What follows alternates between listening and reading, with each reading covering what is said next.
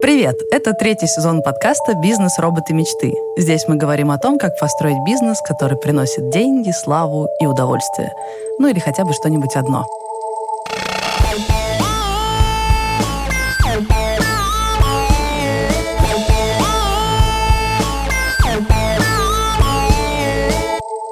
Меня зовут Саша Волкова. Мы вместе с партнером делаем студию подкастов. Мой оборот меньше 10 миллионов в год. А вот мои соведущие предприниматели Илья Волков и Алексей Войтов. Привет. Всем привет, меня зовут Илья Волков.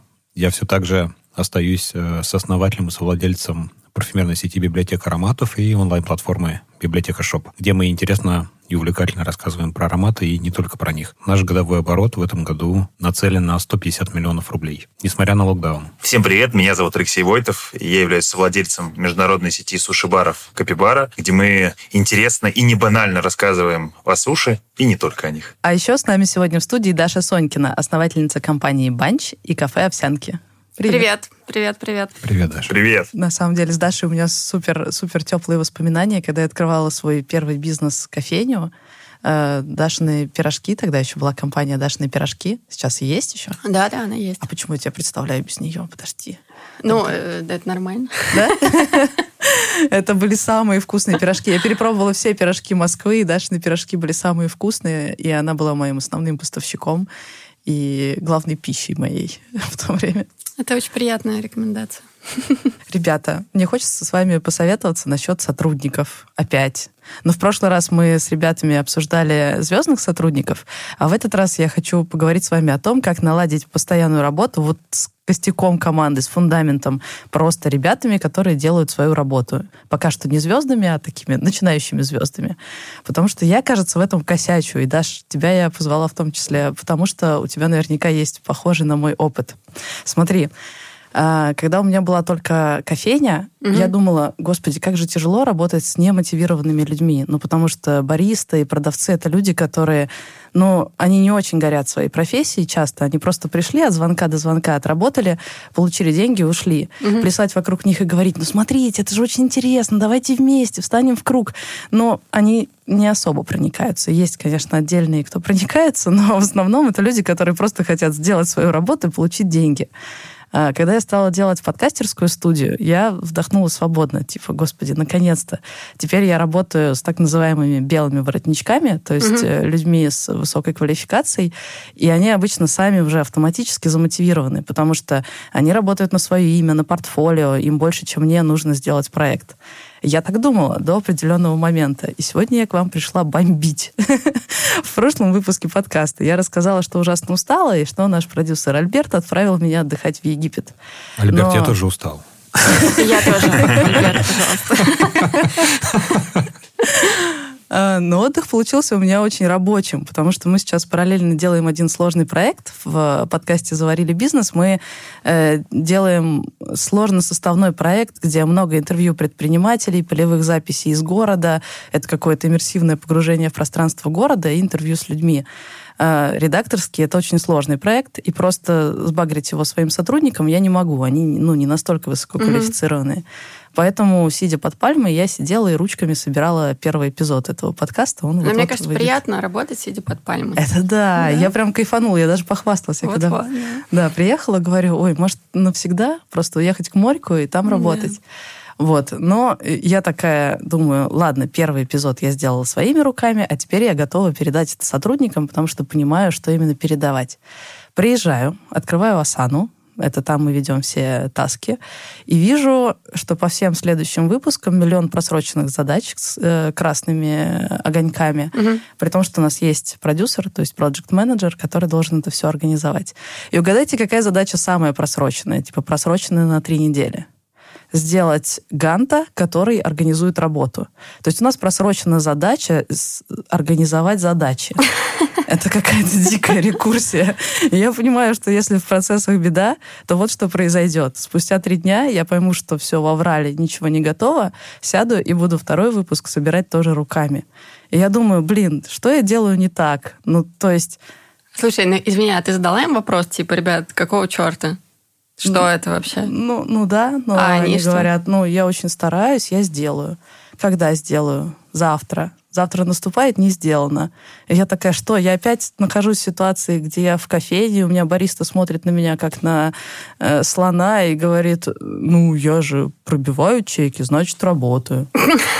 Да блин, ну, ну, я не понимаю, э, что я делаю не так, на, каком этапе. Поэтому я хочу с вами поговорить о том, как правильно построить отношения с основным вот такой э, базой наших э, рабочих ребят, которые делают свое дело, угу. чтобы, с одной стороны, все не превращалось в отношения рабовладелец-раб, типа таск ну, да. не выполнен, на тебе по попе, а с другой стороны, ну, чтобы дела делались, э, потому что сейчас не делаются. Можем начать прям с найма, потому что, возможно, я допустила уже на этом этапе некий просчет, потому что, вероятно, моя сотрудница просто не понимает, что такое сделать ганта. Есть такая вероятность. Я ей говорю, делай ганта, она такая и гуглит гант. Если вы слушаете этот подкаст и не понимаете, что такое диаграмма Ганта, все в порядке, это нормально. И я поясню. Это такая менеджерская методика, что-то вроде схемы, которая позволяет посмотреть на весь проект целиком с высоты птичьего полета, увидеть все задачи во времени и с взаимосвязями. Короче, это отличная штука, если надо организовать сложный процесс э, с множеством параллельных задач. И нанимая проект менеджера я почему-то была уверена, что она владеет этим инструментом. Ну, и я такая требую, чтобы она сделала мне ганта. Сделай ганта! А что, если она не умеет? Ну, то есть, возможно, я ошиблась в самом начале. Нашла человека с э, нерелевантным опытом, неправильно провела собеседование. Чтобы больше так не ошибаться, я поговорила с главным HR Ильи, Анной Горлановой. Для начала я узнала, где она ищет классных сотрудников. Еще пару лет назад, когда я пришла в компанию, Основной подбор был а, за счет а, ресурсов. В 2020 потихонечку мы перешли из а, ресурсов рабочих на другие каналы. Это группы в соцсетях, это чаты в телеграм-каналах. Также мы, у нас был настроен собственный лендинг, да, который вел на анкету для заполнения, в том числе свои соцсети. Сейчас в основном для подбора мы как раз используем либо сторис, а, ну, посты да, в своих соцсетях, чаще всего это Инстаграм, либо, опять же, сарафанное радио очень хорошо работает. Никто лучше не продаст вакансию, чем работающий у тебя сотрудник. То есть у меня есть э, довольно фиксированный уже штат, который работает со мной практически два года, вот сейчас в ноябре будет. И уже благодаря работе этих сотрудников, которых как раз я набирала с HeadHunter, стали приходить э, люди по объявлению, размещенному в магазине на стойке, ну, в кассовой зоне размещены наши объявления, да, если нам требуется. Потому что э, розничный персонал, они э, те самые наши покупатели, которые долгое время к нам ходят. Слушайте, ну все довольно понятно. Сервисы как Headhunter, плюс сарафанка, плюс соцсети. У меня есть свой уникальный, особенный канал. После прошлого выпуска нашего подкаста мне написала девушка, э, что хочет штормить по нашим проектам, по нашим идеям, то есть сама постучалась э, к нам, чтобы закрыть те проблемы, о которых я рассказывала в прошлых выпусках. И после этого выпуска тоже к нам кто-то постучится. Это мой канал найма людей. Это очень крутой канал. Самозамк... Да? Самозамкнутая система. Да-да-да. Типа человек уже знает, какие у меня проблемы и что я хочу порешать, и приходит их решить. Это же просто идеально. Но мне интересно, как вы э, строите свои отношения уже на этапе собеседования. Есть ли у вас какие-то триггерные точки, когда вы понимаете, что человек э, не подойдет, какие-то коварные вопросы, которые позволяют вам понять, э, строится человек или нет. И, в общем, как вы на этапе собеседования выпаливаете своих. Мне просто хочется сузить э, воронку сверху, чтобы просеивать людей не в процессе работы через свою боль, если я попрощаюсь с той сотрудницей, из-за которой э, я сегодня пришла к вам сотрудничать, это я выкину десятки своих часов рабочих. Ну, мне будет прям очень больно. Я бы хотела на первом этапе быстрее выпаливать, подходит мне человек или нет. Ну, у меня нет такой проблемы. У нас э, с Анной есть э, взаимопонимание в том ключе, что Анна знает, с какими людьми, с какими типажами я могу работать. И э, если ищется человек в мой первый круг, да, то есть люди, с которыми я на ежедневной основе контактирую, то, конечно, Аня приглашает на общение со мной только того человека, которого она Анна понимает, что он со мной сработается по, там, по, по моим определенным критериям. Вот. А так, ну, я не отсеиваю сейчас никого. Это делает э, Анна, это Мгм. ее рук, рук э, история, поэтому... Даша, как я поняла, у тебя еще вопрос. И где найти такую Анну, да, первый? Ну, э, да, где найти такую Анну, в какой момент требуется такая Анна. Ну, то есть, знаешь, у нас так бывает, например, там резко вдруг нужно много народу. А бывает, что, например, все нормально, все вакансии закрыты, и HR, в общем, ну, по большому счету, делать особо У нечего. нас в рознице было такое то пусто, то, то густо. У Ну нас вот да. Были периоды, когда... это вот даже не хочу вспоминать те времена, когда один консультант уходил, и другие демонстративно тоже писали заявление по принципу, вот вам пусть будет плохо. Э, Пилили сами сук, на котором сидели. И там нам 50% надо было находить персонал в течение недели. Мгм, Было такое, мгм. да. У нас сейчас так происходит, что там объявления какие-то о найме мы можем, не знаю, постить в телегу, да, или там куда-то в соцсети, вот, и дальше э, уже, ну, допустим, если мы еще линейный персонал, то, соответственно, шеф-повар э, на производстве и в овсянках, э, ну, он с ними там разговаривает, да, и договаривается. Но при этом все равно это частично каким-то образом лежит на мне, вот. И, ну, и я понимаю, что, допустим, там, если у нас все позиции закрыты, то я буду думать так, а почему я должна платить деньги HR, если он ни хрена не делает? Но Да. Это вот тоже к вопросу о делегировании. Сначала мы принимали решение, потом мы поняли, что мы не можем везде принимать решения. И в случае с Анной мы сказали, Анна, это ваше направление, вы здесь э, решаете, какие сотрудники должны приходить. И если они будут приходить, будут оставаться, ну, вам же, вашей команде будет проще в дальнейшем э, существовать. Илюх, так, Так почему ее нагрузить? Чем- А, Почему ну- нагрузить, если все набрано? И платишь ли ты Анне, Да-да-да, когда у тебя вот нет никакой хороший вопрос. текучки? Чем она занимается? Конечно. что она делает? конечно, вот всех конечно, набрали, да. что делает? Не, ну, наверное, там есть какая-то типа история работы с Смотри, а, командой, да, смотрите, там, она не, не- не- не чистый, не чистый кадровик, она не чистый а, HR, а, поскольку, поскольку мне очень нравится ее человечный подход и именно то, как она а, выстраивает а, взаимодействие, коммуникация с, с людьми, каким бы конфликтным ни был покупатель, каким бы конфликтным ни был сотрудник внутри компании, а, у Анны есть потрясающая возможность а, находить общий язык, а, разруливать сложные спорные ситуации, сохранять э, самообладание, и это дорогого стоит. Поэтому изначально мы ее пригласили к себе в качестве а, человека, который будет выстраивать работу нашей кадровой службы HR. А, Но поскольку у нас часть вопросов находится на стыке разных областей, мы попросили ее взаимодействовать по, по определенным вопросам с э, бухгалтерией, например. И у нее это блестяще получилось. То есть она немножко как бы управляющая, да? Да, конечно. А в дальнейшем мы Мгм. увидели, что как бы у нее здорово все получается, и мы предложили ей э, позицию управляющего нашего розничного вообще в принципе Мгм, направления. А, Она э, сомневалась, но поскольку у нее до этого был именно опыт непосредственно в рознице, м, тоже продажа продуктов, продуктов питания, FMCG. А где ты все-таки ее нашел, Меня интересует этот вопрос. Куда идти за Анной? а ее, нашел наш директор по, по развитию. Блин, эти матрешки, да? Нам нужен этот директор по развитию. Нашел слишком технологично? Наш директор по финансам. Ты нашел директора по финансам. Наш директор по всему.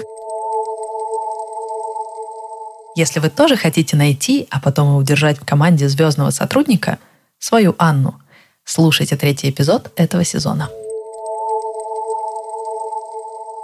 Мне-то приходится HR самой симулировать, э, писать вакансии, выкладывать. И я просто хочу построить некую систему, где я постоянно получаю поток входящих заявок и понимаю, как мне так построить собеседование, чтобы э, быстро все понять про человека и условно записать его в какую-то категорию.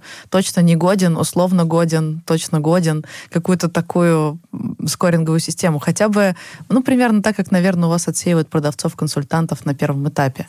А, Мы даже, чтобы подсмотреть, как это работает у Леши, отправили продюсера этого подкаста Альберта на собеседование к Лешиным ребятам, чтобы протестить, как работает его система.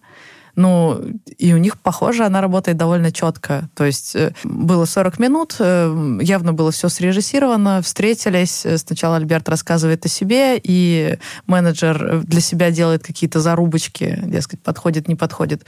Потом четко, как по листочку, рассказывает условия вакансии, и все, поехали. Ну, поскольку у Леши это больше похоже на машину по найму людей. Я хочу немножко стырить, Леш, твоей мудрости об этом. Как я могу Э, этот процесс делать не... Каждое мое собеседование выглядит как первое свидание в Тиндере, понимаете? То есть я каждый раз... Э, это новый человек, я смотрю ему в глаза, стараюсь его понять, прощупать его мотивацию. Это такое очень, э, очень личное общение, и при этом, возможно, я упускаю важные поинты. То есть я, может быть, проект-менеджера не спрашиваю, а умеешь ли ты делать диаграмму Ганта? Вот. То есть как бы в душу заглянула, а по скорингу конкретные вопросы не задала. У Леши э, все отлично с самим процессом найма, но, похоже, большая проблема самой вакансии, потому что, например, называется она так. Кассир, скобка открывается, администратор, скобка закрывается. Это просто вообще... Повар суши. Ко мне подходит управляющий, потом он говорит, слушай, нужно... Говорит, вакансия закончилась, говорит, нужно продлить. Первое, говорю, почему нет автопродления, а второе, говорю, покажи-ка мне вакансию. И я смотрю эту вакансию, где все вмещено в одну вакансию, и говорю, какого вообще хера? Он говорит, так, блядь, это ж экономия. Говорит, я в одной-две написал, понимаете? Довольно изобретательно. Мы показали Лешину вакансию эксперту Наталье Воротниковой. Она менеджер ХХРУ, отвечает за продукт аналитика. Наталья объяснила, как составить вакансию так, чтобы вас поняли? В первую очередь нужно обратить внимание на текст вакансии. Он должен быть хорошо структурированный, он должен быть лаконичный, такой концентрированный текст, из которого все понятно. Что нужно делать, э, какие обязанности, какие требования кандидата, какие условия предлагают. У нас на сайте как раз вот эти три пункта обязанности, требования, условия они сразу же э, подставляются автоматически, да, что, на что можно опираться. Да, и еще почему это важно. Да, сейчас у большинства людей, у подавляющего большинства, компьютера нет, у них есть телефон. И все, что мы делаем, мы делаем в телефоне. И большинство наших пользователей, там порядка 70%, Э, это пользователи там, мобильного приложения. И давайте представим, если через нас проходит гигантское количество информации ежедневно, мы все читаем наискосок. И когда информация не структурированная, там, размытая какая-то, да, нечеткая, то это достаточно сложно воспринимается. И плюс, если она длинная очень, да, там, например, там, три листа А4 описания вакансии, то это очень сложно воспринимается. Такую вакансию, скорее всего, пролистнут, э, свайпнут там, в другую сторону. Да. Очень важно э, в таких вакансиях указывать номер телефона. Особенно для этой категории персонала. Для синих воротничков очень важно, чтобы был указан номер телефона, причем номер, по которому ему ответят. То есть указывать номер телефона, на который просто не будут брать трубку, это бессмысленно. Про заработную плату. Заработную плату на таких позициях мы рекомендуем указывать ну, это просто must, да, это обязательное условие, которое должно быть. При этом очень важно, чтобы заработная плата была рыночная да, с учетом того, что сейчас конкуренция жесточайшая, если указывать зарплату ниже рынка, ну, то люди просто не будут откликаться, потому что есть более другие привлекательные предложения. Из этой вакансии, из названия непонятно, да, сколько позиций, какие позиции мы ищем. Это должен быть, это будет вот эти все позиции, всю работу выполнять один человек, это должен быть и кассир, и администратор, и повар-сушист в одном лице, или все-таки это разные люди. Это мы поймем только из текста вакансии дальше. Вот так лучше не делать. Лучше одна позиция, одна вакансия вакансии. Помимо того, что мы указываем заработную плату в вакансии, она должна быть э, рыночная, среднерыночная. Как посмотреть э, рыночный диапазон? Э, можно посмотреть это несколькими путями. То есть можно также пойти, например, в поиск и посмотреть, а что указывают, например, другие работодатели, что указывают у себя соискатели, и на основании этого понять, а сколько в среднем предлагают по рынку. Если в Москве оформление по Трудовому кодексу Российской Федерации это как данность скорее была бы, да, это можно уже и не писать, или для крупных компаний, предположим, да, какой-нибудь. Это как данность, там, само собой, соблюдается трудовой кодекс, то для э, других городов, да, нашей необъятной родины, для каких-то вот рабочих как раз профессий, оформление по ТК РФ достаточно важный момент. Здесь еще можно подробно, как раз чуть более подробно описать там график работы, как человек будет работать, э, плавающие это выходные или нет, чтобы он четко понимал, какие условия предоставляет работодатель. Там оплачиваются больничные, это почасовая работа, возможно, как складывается заработная плата, да, как формируются бонусы, хорошо работает история про поддержку и наставничество. Это, кстати, в вакансии было, и это, безусловно, плюс. Как вы уже догадались, партнер этого выпуска – ХХРУ – сервис по поиску и подбору сотрудников для вашего бизнеса. Для слушателей этого подкаста ХХРУ подготовил специальное предложение – бесплатное размещение вакансий на сайте для новых клиентов – Переходите по ссылке в описании или просто вбивайте в адресной строке hh.brm. Развивайте бизнес, а с поиском сотрудников поможет ХХРУ. Леш, ну что, что скажешь про вакансию? Будешь ее изменять? У вас вообще приходят по этим вакансиям люди? Да, если приходят только люди с 10 руками, на самом деле мы размещены абсолютно везде. То есть, на мой э, убежденный взгляд, э, единственный вариант э, обеспечить устойчивый поток кандидатов, это обеспечить максимальное количество точек касания. Поэтому у нас объявления вообще везде, на всех абсолютно площадках, каких только возможно, в суши-барах, на столах, на, вообще везде. Поэтому мы поддерживаем все площадки всегда, как я думал, в актуальном. Ага. Так, что я поняла? Если хочешь э, постоянно находить классных специалистов, таких рабочих ребят, которые делают большую часть э, работы, надо обеспечить как можно большее число контактов, постоянно сообщать о том, что «Эй, ребята, нам нужны люди». Я это делаю через подкасты, типа «Эй, ребята, нам нужны люди, пишите в личку, будет клево». А, ну, Леша догоняет людей листовками, и просто догоняет. Э, вакансиями на HeadHunter и так далее. И просто догоняет и предлагает работу по поводу и без повода. Хантит людей. Об этом мы еще в прошлом выпуске узнали. Если хочется, чтобы люди больше откликались, то лучше делать внятные вакансии, где понятно, чего ты от человека ожидаешь. Кстати, это же может э, уберечь от неприятных ситуаций, когда ты ставишь задачу сделать диаграмму Ганта, а человек не знает, что это. Если у тебя в вакансии было бы это прописано, и вы во время собеседования это обговорили, непоняток бы не случалось.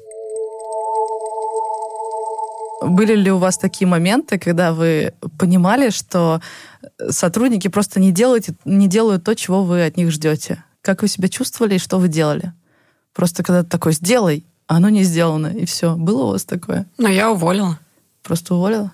Ну, я какое-то время поговорила, я, в общем, довольно терпеливый руководитель, к счастью или к сожалению. Получила довольно много идиотских каких-то оправданий, типа, ну, я не знаю, как это делать, или там, я не успела, или у меня было много других задач. Но при этом мы садились и разбирали, какие были задачи, сколько времени они должны занимать, и сколько там они времени занимали у этого человека, и что она вообще делает на работе. У нас была девушка такая, которая э, Короче, у меня вот за последний год, наверное, у меня было две неудачных сотрудницы. Короче, у одной была какая-то несчастная любовь, и она все время висела на телефоне со своим мужчиной. Вот, а у другой, по-моему, вся жизнь была несчастная. Ну, в смысле, она так считала про себя. И она этим оправдывала, что она что-то не сделала, не доделала там, и так далее. Вот. Ну и в конце концов я просто говорила, что нам не по пути, ну, потому что человек явно не был мотивирован там, и настроен на какую-то совместную работу. Но вот как раз возвращаясь к тому, что начала говорить, я не знаю, насколько дело в найме, ну, то есть понятно, что ты нанимаешь человека, но ты же не можешь сразу понять, какой он. И, грубо говоря, если ты нанимаешь пекаря, да, ну, ты можешь поставить его и увидеть, как он печет. А если ты нанимаешь менеджера, ну, ты можешь с ним поговорить, но за один... Ну, я не HR, да, то есть я там не знаток человеческих душ, и я не могу прям человеку заглянуть вовнутрь и понять, какой он. Поэтому, ну, есть какие-то вещи, да, на которые там я изначально обращаю внимание, и для меня это там звоночек, ну, отрицательный или положительный. Вот. Ну, а дальше уже просто в процессе ты работаешь с человеком и понимаешь, ну, как бы, можно на что-то рассчитывать или нет? Есть ли у вас в голове деление на условно белых и синих воротничков? Потому что ну, у меня нету. У меня есть просто более и менее опытные сотрудники. Менее опытные легче их заменить, потому что у них меньше бэкграунда, опыта и образования. А более опытные — это мои звездочки. Вот так у меня такое распределение. А есть ли у вас деление в командах на синих воротников и белых? У меня точно нет, потому что... Э Ну, у нас вот, допустим, если нужно что-то сделать руками, да, там, не знаю, декабрь, нужно упаковать тысячу коробок адвентов. Вот все встают и пакуют, да, и там, может быть, ночью останутся и прочее. Ну, человек, который сидит за компьютером, делает документы, он тоже встает и это делает. И это ок, потому что это такая командная работа, командная история, и вот все как бы занимаются общим делом. Угу. И я, когда провожу какие-то собрания, да, или там говорю с сотрудниками, я всегда говорю, ребят, вот вы это делаете, вы э, этим зарабатываете себе зарплату ну, как бы ваша зарплата зависит от того, как вы это сделаете. Это не значит, что если человек сделает плохо, у него будет меньше зарплаты. Но это значит, что если он сделает хорошо, то, ну, я это объясняю, да, клиент к нам вернется еще не раз, купит еще не раз, у сотрудника будет работа, а у меня будут деньги, чтобы ему заплатить за работу вовремя, да, там какие-то бонусы, премии и прочее. Вот я как-то так построила свои отношения, что о деньгах вообще не разговариваю. Хотя, если посмотреть на ситуацию супер прагматично, тот эпизод, который я сама сделала руками, сидя в Египте, я заплатила троим сотрудникам за делание этого эпизода. Но они ничего не сделали. А сделала 90% сама. Если вот думать э, о деньгах. Я стараюсь об этом не думать. Я думаю, мы все вместе Деньги? команда. Я все еще в мире. Э, нет, это скорее знаешь о чем? Что мы команда, мы все вместе должны, э, причем у нас не спринт, а марафон, мы делаем длинный большой проект. Mm-hmm. И сейчас тот этап, когда я делаю, учусь, чтобы потом передать им эти знания. Да, окей, в этот раз нагрузка на мне, но это моя главная боль и задача постепенно переложить ее на них но в какой-то момент я прихожу и вижу, что дела просто не делаются. То есть я живу в каком-то своем фантазийном мире, где мы вместе одной дружной да. командой делаем сейчас просто такой этап. Они живут в мире, когда у них стоит задача у человека, который отвечает за дедлайны, и он ее просрочил на две недели и ничего по этому поводу не может мне сказать. И мой дивный мир и реальность просто разваливаются. Ну, как будто... Ну, то есть ты не говоришь о деньгах, такие типа деньги нет, а они такие задачи. Нет, нет, пожалуйста, я не хочу это видеть.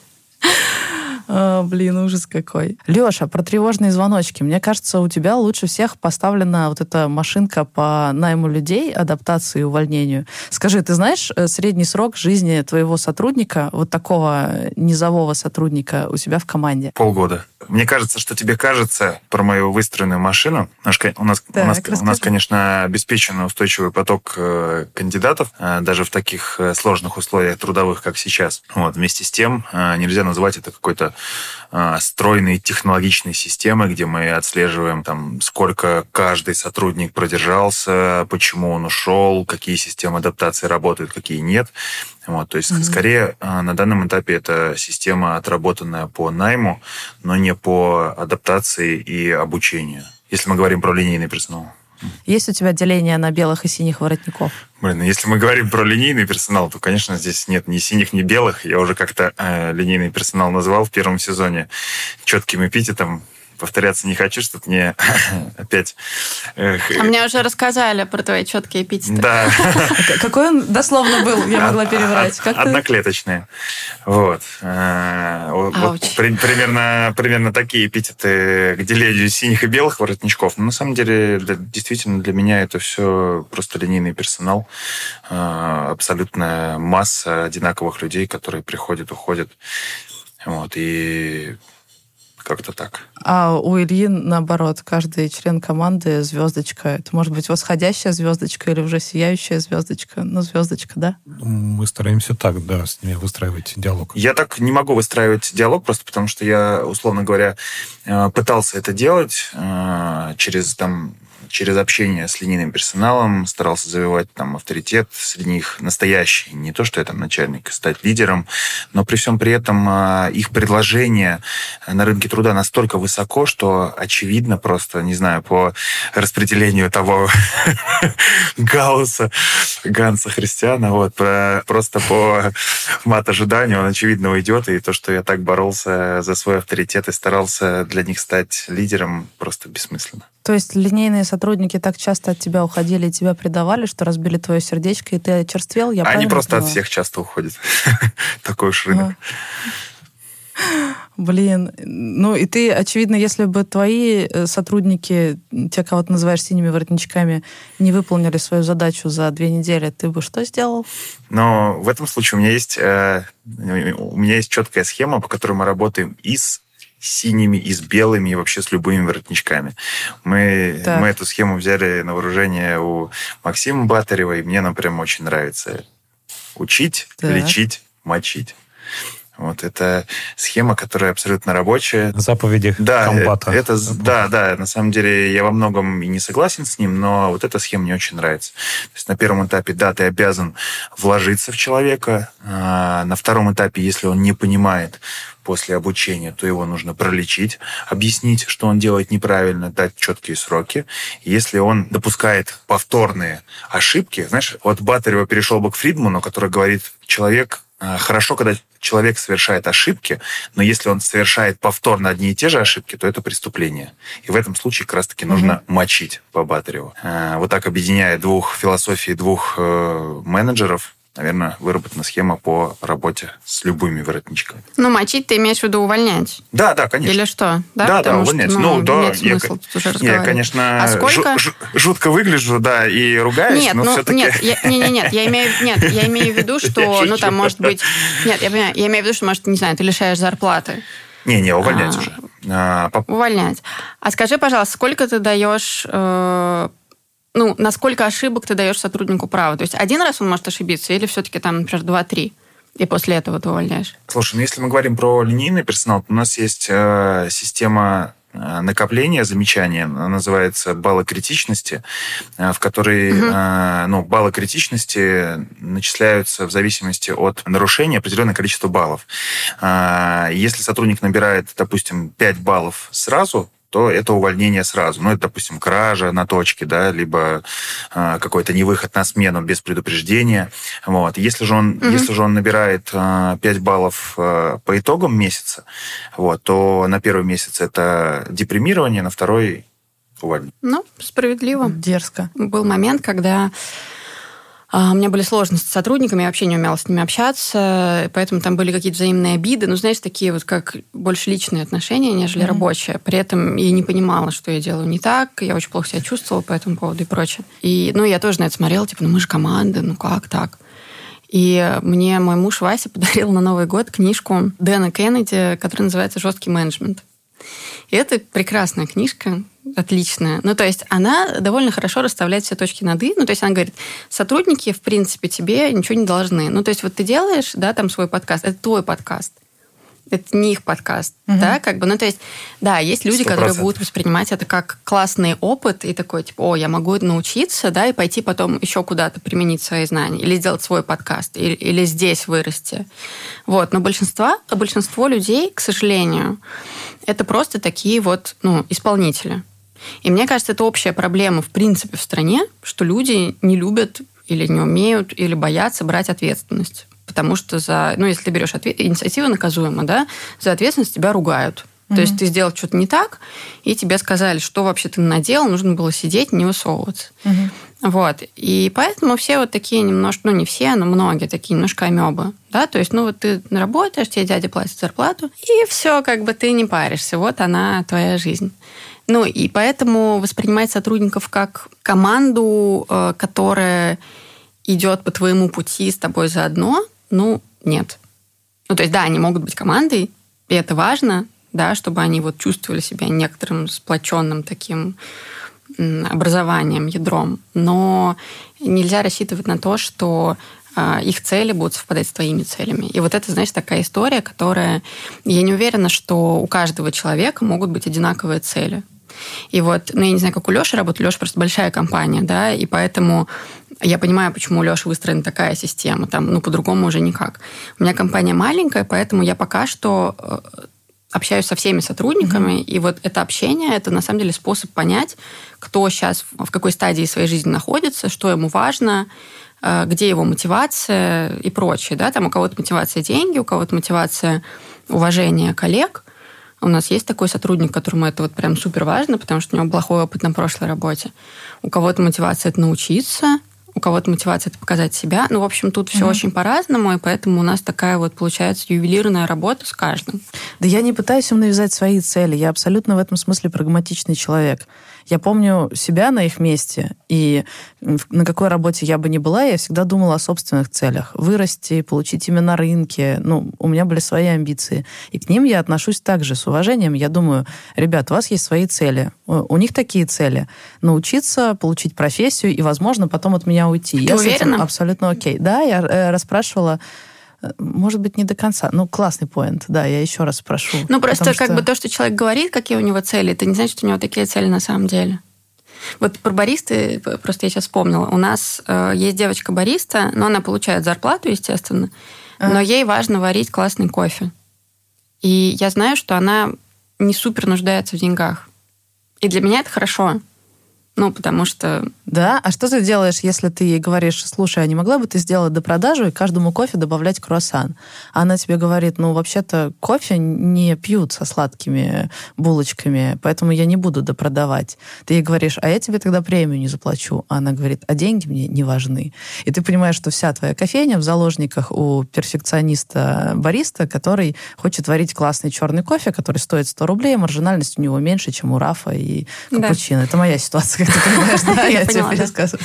Нет, ты знаешь, у нас такого не было. Ну, то есть была одна девушка-бариста, которая просто, ну, была неприветливая, да, там, и она делала нормальный кофе, но в основном с ней было неприятно общаться, и мы просто ее уволили.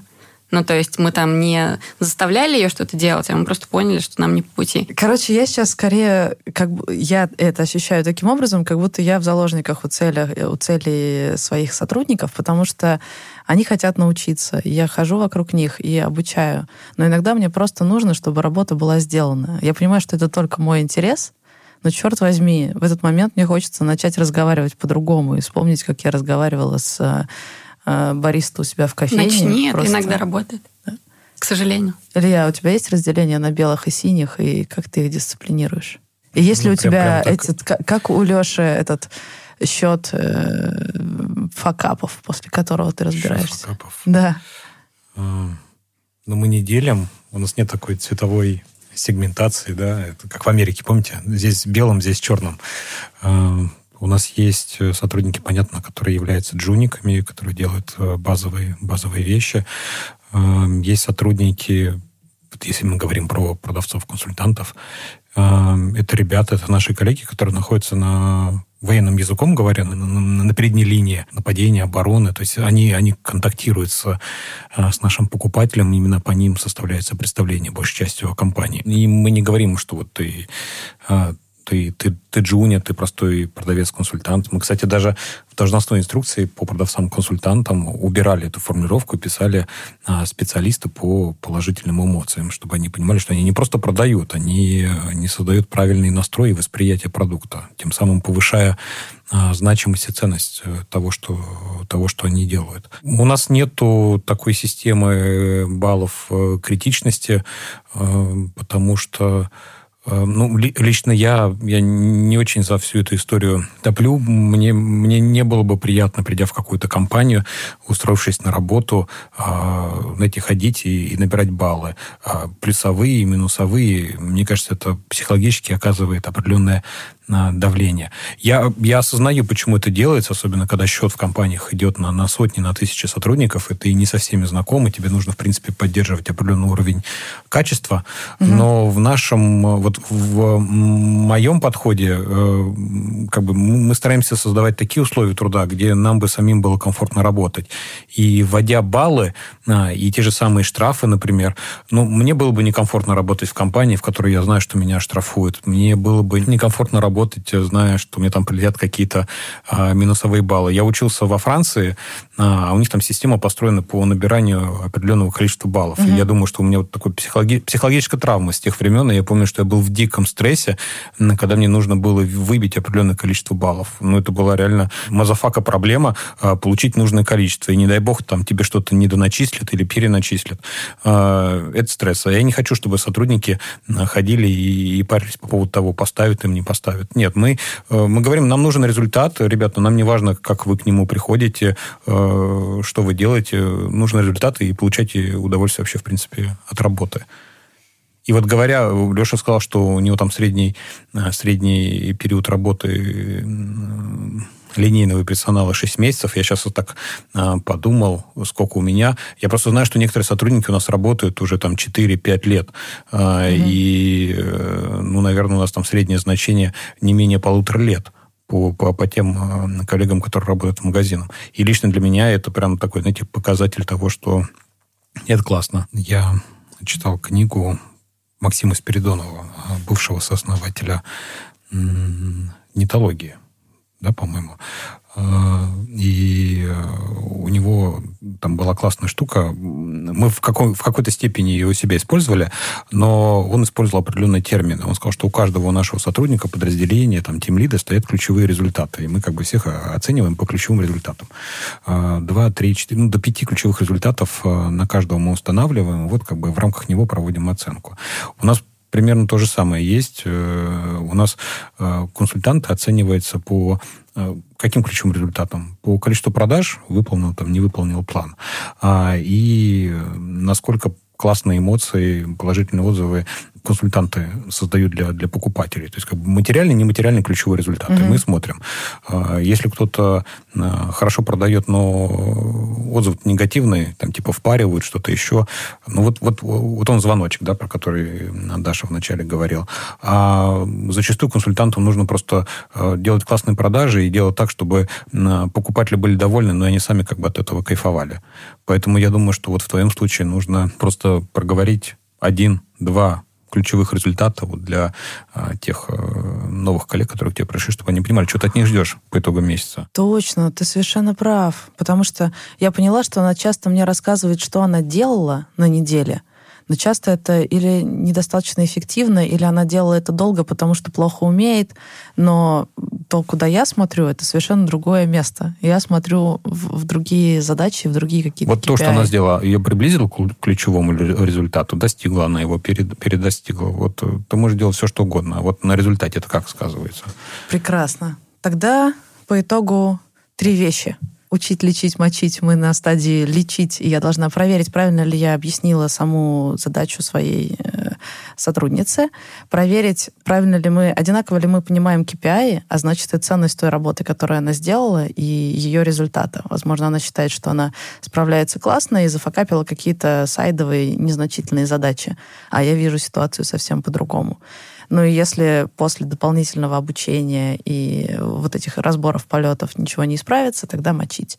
И в процессе еще надо разобраться с ее мотивацией. Возможно, я давлю не на те кнопки и э, предлагаю ей в качестве классной штуки, смотри, ты вот здесь научишься, я тебя обучу, а ей вообще другое нужно. Что вы делаете, если вам нужно одно, а человеку совершенно другое. Например, она хочет много времени для отдыха или она хочет стать звездой на рынке подкастинга, чтобы, в принципе, про нее все говорили, имя какое-то. А я не планирую делать ее ведущей, например. Значит, я не могу предложить ей славу. Или, ну, отдых, э, окей, возможно, как-то подвигать расписание, но как, как у нас должен строиться диалог? Типа, ты мне, я тебе, давай ты мне ганта, а я тебе отдых? Смотри, а, вот я сейчас, пока ты говорила, я подумала о том, что ты несколько раз сказала, что ты оказываешься в заложниках у сотрудников. Да. И я это прекрасно понимаю, потому что у меня тоже такое было в начале. А, я фактически, ну, я чувствовала как бы свою какую-то зависимость от них, с одной стороны. С другой стороны, я не чувствовала себя начальницей, то есть э, у меня было немножко такое отношение. Спасибо большое, что вы пришли ко мне поработать за деньги. Да, я в, э, был такой кейс в подкасте слышала, что ты это сказала, да. мне прям срезонировало. Типа, да, да и это, это неправильно. Ну, то есть как бы ты начальница, да, ты их босс, ты должна быть выше их, и это люди, которые приходят на тебя работать. И да, понятно, что где-то ты можешь подвинуться, но только если тебе самой это удобно. Если тебе удобно давать ей время для отдыха, ну, давай ей время для отдыха. Если нет, ты говоришь, там, не знаю, Маша, вот мне нужно, чтобы такие-то задачи были выполнены. Э, ты можешь научиться их делать быстрее, я тебе могу в этом помочь, например, и тогда у тебя освободится время для отдыха. Ну, вот, как вариант.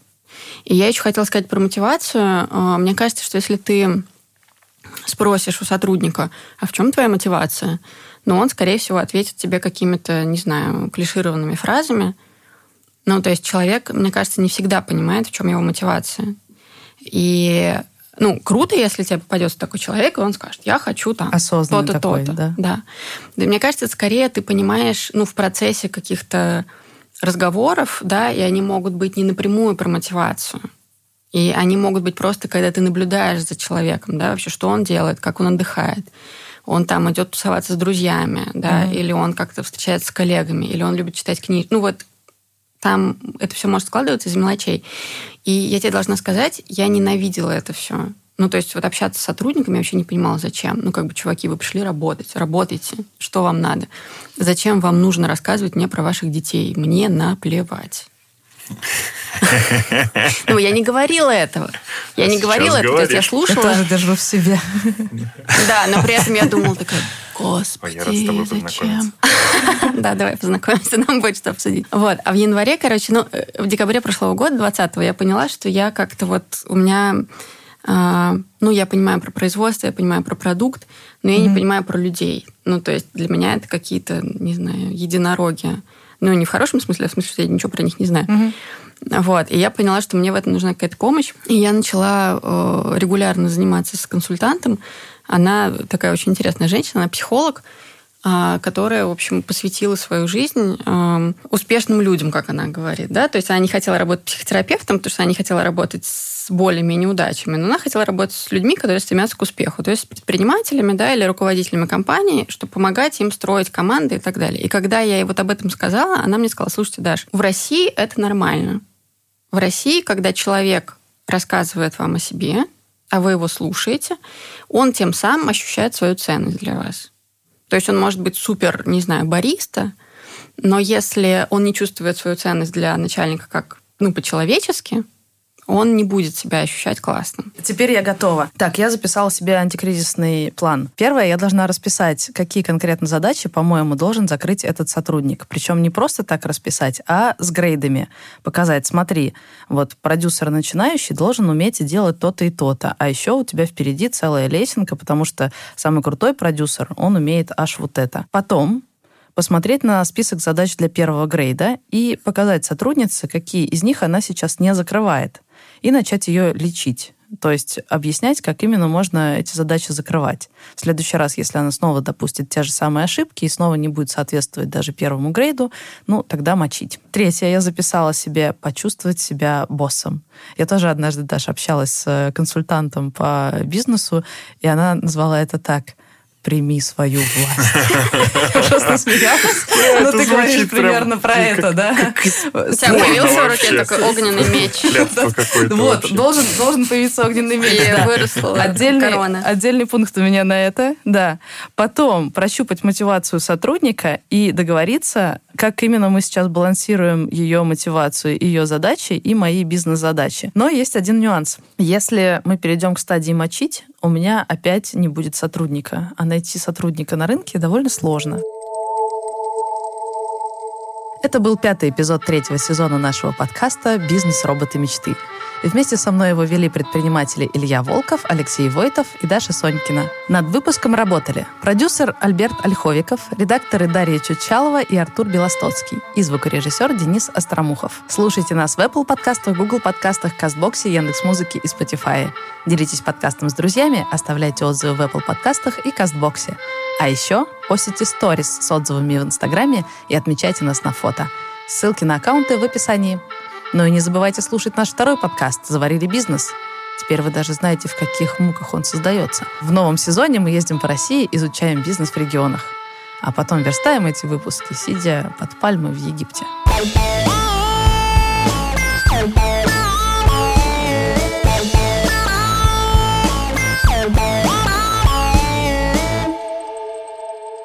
Господи, я... подождите. Я что, перепутала Ганта и Гаусса? Простите, если да, то мне придется перезаписать, потому что я могла. Я одновременно читаю книжки про нормальное распределение и занимаюсь менеджментом. Может, а может поэтому она и сделала Гаусс, задачу? Гаусс, это Гаусс, господи, Гаусс, Гаусс да. у нас, Гант это- Гаусиана, Гаусиана, Да. это... Ты Талеба, что ли, читаешь? Кривая Э, распределение. Да, я уже, уже прочитала. Гаусс, да. Гант, э, Ну, не, не всего, в смысле. Ганс Христиан. сейчас проверю. Нет, нет, все правильно, Ганс. Христиан Гаусс. Э, Гант это когда ты